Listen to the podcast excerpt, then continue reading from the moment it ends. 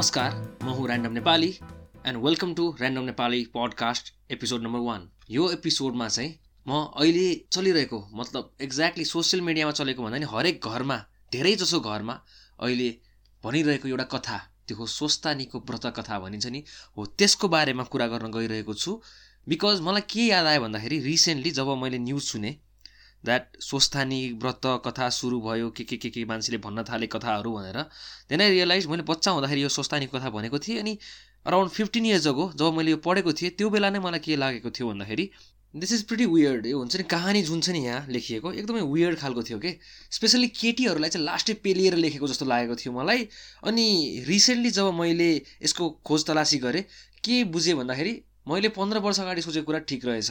किनभने कहानी एक्चुअलमा वियर्ड छ। भेरी भेरी वियर्ड मलाई कुनै शङ्का छैन। All get into the story एकैछिनमा। त्यो जानु अगाडि चाहिँ I like to thank no stupid name from Reddit जसले चाहिँ मलाई धेरै इन्फर्मेसन दिनुभयो यो सोस्तानीको वियर्ड स्टफहरूको बारेमा। So thanks a lot so let's get to some of the weird part है।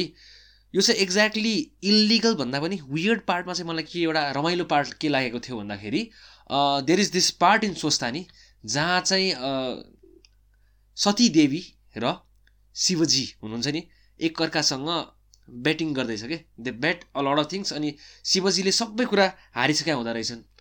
अनि सबै कुरा हारिसकेपछि चाहिँ देन सती आस अनि म यहाँ ठ्याक्कै यो सोस्तानीबाटै पढेर भन्न चाहन्छु म। अनि सती देवीले बिन्ती गरिन् हे स्वामी हजुरका सबै वस्तु मैले जितिसकेँ अब के थाप्नुहुन्छ? लौ थाप्नुहोस्। अनि शिवजीले भने अब म मेरो अङ्ग थाप्दछु।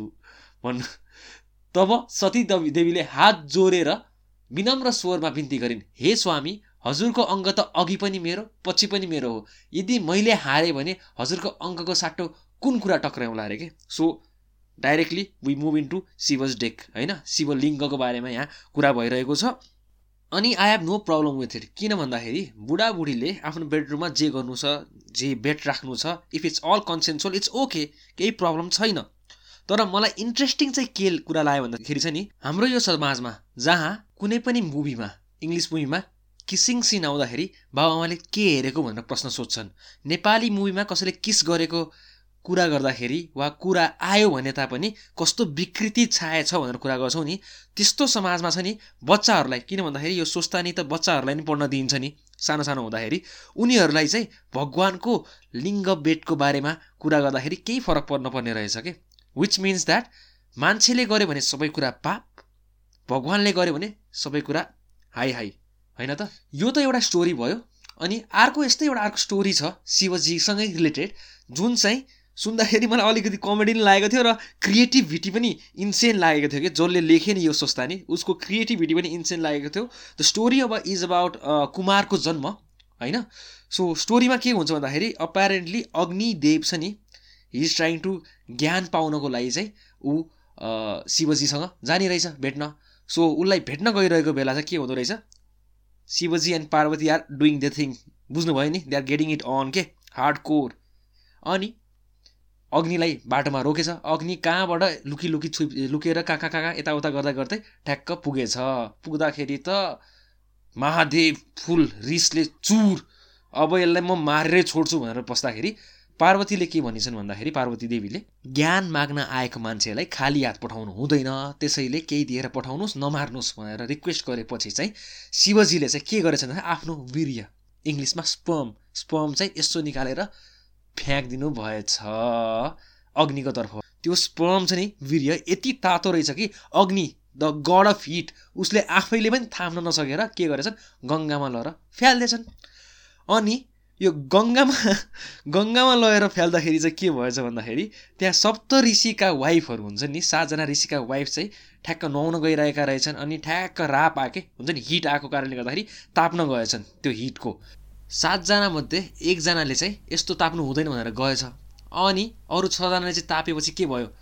एज युजल शिवजीको वीर्य भएको कारणले गर्दाखेरि दे गट प्रेग्नेन्ट अनि कुमारको जन्म भयो यो त्यो भयो छवटा टाउको थियो there is another different story to it तर मलाई यो इन्ट्रेस्टिङ चाहिँ किन लाग्यो भन्दाखेरि चाहिँ नि यो कहानी जसले यो कहानी लेख्यो नि जुन मान्छेले यो पार्ट लेख्यो नि आइएम प्रिटी स्योर त्यो मान्छे इज अन सम सेट के? सम हार्ड कोर ड्रग्स होला कि? Give me some of that shit भन्ने खालको हुन्छ नि। यस्तो क्रिएटिभिटी त यतिकै नर्मल सोवर माइन्डले सोचेको हुनै सक्दैन पहिलो कुरो। अनि दोस्रो कुरो चाहिँ मलाई इन्ट्रेस्टिङ के लाग्यो भन्दाखेरि चाहिँ नि हामीले धेरै ठाउँमा सुनेका छौँ मुभिजहरूमा सिरिजहरूमा आई गट एक्सिडेन्टली प्रेग्नेन्ट भनेर भनिन्छ होइन? If anything is close to being accidentally pregnant म एक्सिडेन्टली प्रेग्नेन्ट भएँ भन्नु छ भने this is it this is the only time in history where some one actually got accidentally pregnant जब तातो ताप्न जाँदाखेरि प्रेग्नेन्ट भएको भनेर। सो त्यसैले मलाई यो गाडी एकदम कहानी एकदम इन्ट्रेस्टिङ लागेको थियो अनि I was I find it pretty weird that all lot of kids हुन्छ नि बच्चाहरूले चाहिँ यस्तो कहानी पढिरहेका हुन्छन् किन भन्दाखेरि घरमा पढिन्छ सोस्तानीको कथा। बुवा आमाले बच्चालाई अगाडि राखेर वा कहिले बच्चाले बुवा आमालाई अगाडि राखेर पढिरहेको हुन्छ। सो इट्स प्रिटी वियर्ड अब let's move in to weird भन्दा पनि पेटी र इल्लिगल स्टफतिर के? जहाँ चाहिँ अहिलेको जमानामा things are illegal and pretty petty त्यस्तो खालको कुरा चाहिँ मलाई गर्न मन छ।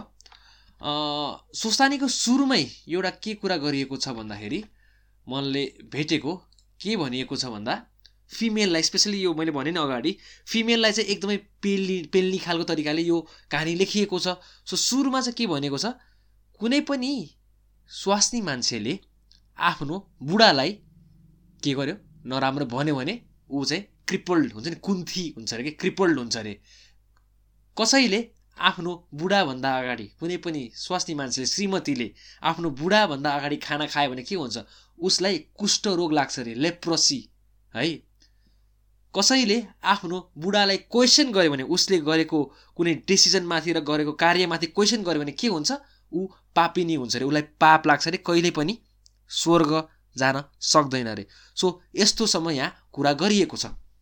अनि I don't think I need to explain why यो स्टोरी चाहिँ एक्ज्याक्टली मिसोजेनिस्टिक छ केटीहरूलाई महिलाहरूलाई पेल्ने खालको छ भनेर त यो पार्ट मैले एक्सप्लेन गरिराख्नुपर्छ जस्तो लाग्दैन मलाई किनभने it is pretty fucking clear why this is misogynistic I I I hope so at least होइन?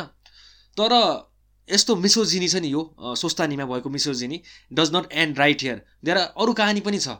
For example there is a story of Goma is a seven year old child सात वर्षको बालिका छन् जसलाई चाहिँ भगवानको श्रापकै कारणले गर्दाखेरि भगवानको श्राप जस्ट रिमेम्बर शिवजीको श्राप as far as I remember शिवजीको श्रापको कारणले गर्दाखेरि के हुनुपर्छ?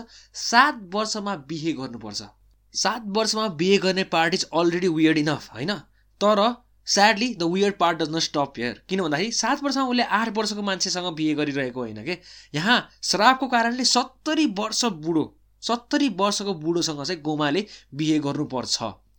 Which already touches the boundary of हुन्छ नि पेडोफिलिया एक्ज्याक्टली पेडोफाइलको एरियामा अलरेडी एन्टर गरेको छ. I'm pretty sure paedophiles will love this story सत्तरी वर्षको बुढोले सात वर्षको बालिकासँग बिहे गर्ने कहानी। So it's pretty weird how भगवान्ले नै के गर्न? भगवान् हामीले भनेको भगवान्ले कसैलाई यस्तो यस्तो दर्दनाक स्थितिमा चाहिँ छोडेका छन्। सो यो पार्ट पनि मलाई एकदमै वियर्ड लागेको थियो।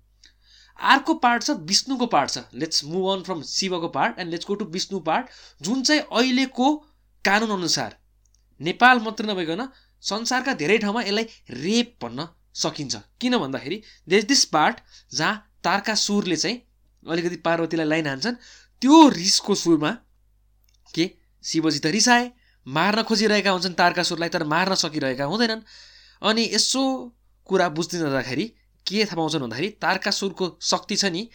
तारकासुरको श्रीमतीबाट आइरहेको हुँदो रहेछ बिकज सिज पतिव्रता। ऊ चाहिँ पतिव्रता भएको कारणले गर्दाखेरि चाहिँ उसले तारकासुरले नहारिरहेको रहेछ। सो यो पतिव्रता पतिको तर्फ यो भक्ति जुन छ नि त्यो तोड्नको लागि चाहिँ के गर्छन् भन्दाखेरि विष्णु भगवान् जसलाई हामीले भगवान् भन्छौँ उहाँले के गर्नुहुन्छ भन्दा तारकासुरको रूप धारण गरेर के गर्नुहुन्छ? जानुहुन्छ र हि डज इट विथ तारकासुरको वाइफ जसले चाहिँ उसको यो पतिव्रताको जुन चाहिँ यो जुन स्ट्यान्डिङ छ नि त्यो चाहिँ ब्रेक गर्छ।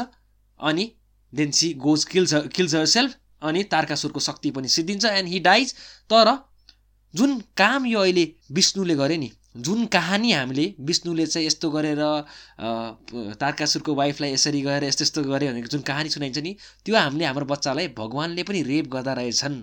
यो रेप गर्नु भने खासै गलत नहुन सक्छ भन्ने कुरा। एउटा मान्छे भएर अर्को मान्छेको एक्टिङ गरेर कोही अर्को मान्छेलाई झुक्काएर to have sex is rape it's clearly rape र यो कुरा चाहिँ हामीले आफ्नो बच्चाको दिमागमा छिराइरहेका छौँ कि? उनीहरूलाई पढ्न लगाइरहेका छौँ कि? एन्ड यसको थ्रु हामीले आफैलाई पनि र धेरै बच्चाहरूलाई पनि के सिकाइरहेका छौँ भन्दाखेरि if you think something is for greater good you can go and rape a woman that is what the message is being flown अहिले गइरहेको मेसेज त्यही छ। के भन्दाखेरि यु क्यान डु इट भगवान्ले त गर्दा रहेछन् हामीले किन गर्नु हुँदैन भन्ने खालको मेसेज जान सक्छ कि so I think it is totally wrong र that is why I believe a lot of this stories that come from Swasthani सोस्तानीबाट आउने कहानीहरू एकदमै मिसोजिनिस्टिक खालको चाहिँ त्यसैले मलाई लागेको हो। These are few stories in Swasthani जुन चाहिँ मलाई एकदमै वियर्ड लागेको थियो र एकदमै यसले मलाई के फिल गरायो भन्दाखेरि चाहिँ नि it's okay to follow religion I understand हुन्छ नि मोरल एउटा मोरल फेब्रिक क्रिएट गरेको सोसाइटीमा मोरालिटी हुनुपर्छ होइन? एउटा फेब्रिक क्रिएट गर्न लेखिएको कहानी हो and it is the mirror to the past पहिला कहानी हाम्रो यो कहानीको थ्रुबाट पहिला हाम्रो सोसाइटी कस्तो छ हामीले त्यो बुझ्न सक्छौँ। I understand and I have no problem with people following religion तर रिलिजनको नाममा यस्तो वियर्ड एस स्टोरिज वाइएट स्टोरिज चाहिँ हामीले बच्चा बच्चीलाई इन्डक्ट्रिनेट गर्नु हुँदैन। I think with time we need to move on with time we need to change this stories यो स्टोरीहरू हामीले चेन्ज गरेर अलि समय सापेक्षित स्टोरीहरू चाहिँ लिएर आउनुपर्छ होला। नयाँ फिलोसफी अहिलेको टाइमको लागि ठिक हुने फिलोसफिकल कुराहरू रिलिजनमै लेखिएको होला। त्यो कुरा फलो गर्नुपर्छ र यस्ता वायात कुरालाई हामीले चेन्ज गर्नुपर्छ जस्तो चाहिँ मलाई लाग्छ। एन्ड प्रब्लम चाहिँ के हो? हिन्दुइजममा मात्रै होइन कि? यो क्रिस्चियनिटीमा पनि छ मुस्लिम हुन्छ नि इस्लाममा पनि छ अनि there are a lot of religions around the world जसमा चाहिँ यस्तो प्रब्लम छ जस्तो लाग्छ मलाई। So I think it's time to move on from this archaic religious text र अलि मोडर्न हुन्छ नि रिलिजनबाटै नै अलिकति मोडर्निटीतिर मोडर्निजमतिर हामी जान सक्छौँ जस्तो लाग्छ।